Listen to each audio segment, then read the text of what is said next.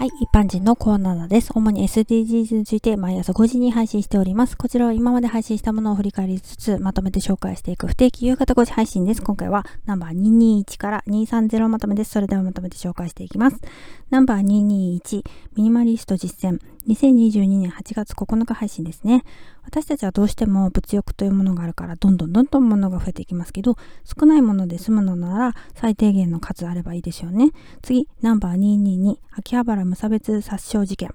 この事件の後、この事件の影響を受けた人たちが、秋葉原の事件を見て、と後に供述してますけど、無差別殺傷事件を次々と起こしてるんですよね。そのくらい社会に影響を与えた事件で、だいぶ前に死刑は確定してたんですけれども、この度ようやく2022年7月26日死刑が執行されました。次、ナンバー223、救急車。119以外の番号、シャープ7119を紹介しました。語呂合わせでも何でも覚えやすいのはないかっていう風に調べてみたんですがありました。じゃーん。シャープな119番と覚えるそうですよ。次、ナンバー224。被害者遺族。他人の気持ちを事前に想像できなかったり、他人の気持ちを理解しようとしてこなかったからこそ加害者になるんですよね。きっと。もともとの知的レベルとか問題がある場合があるにせよ、子供の頃の道徳の時間とかに力を入れるとか、対人スキルを学ぶカリキュラムを取り入れればいいのにね。次、ナンバー225、睡眠薬。睡眠薬自体が飲まなくても持っているだけでお守りのような心の安定剤なのかなと思いますね。次、ナンバー226、熱量。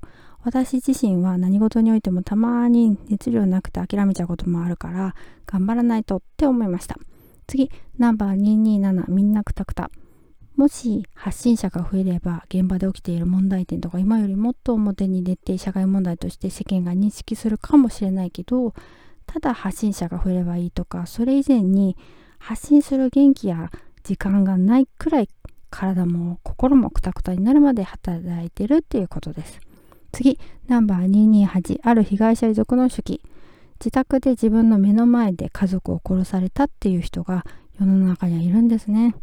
目の前で起きた事件はショックでトラウマになるだろうし自分は命を取り留めたけどなんで自分だけ生き残ってしまったんだろうとかきっと常に考えてしまって生きるのが辛いだろうなって思います。ナンバー229水道水。皆さん水道水の成分について考えたことありますかね？意外にいろいろなものが含まれてしまってるんですね。次ナンバー230手前取り。最近は陳列棚に手前取りって書いてあったりしますね。過去配信ナンバー221から230まとめでした。Thank you for listening. Bye.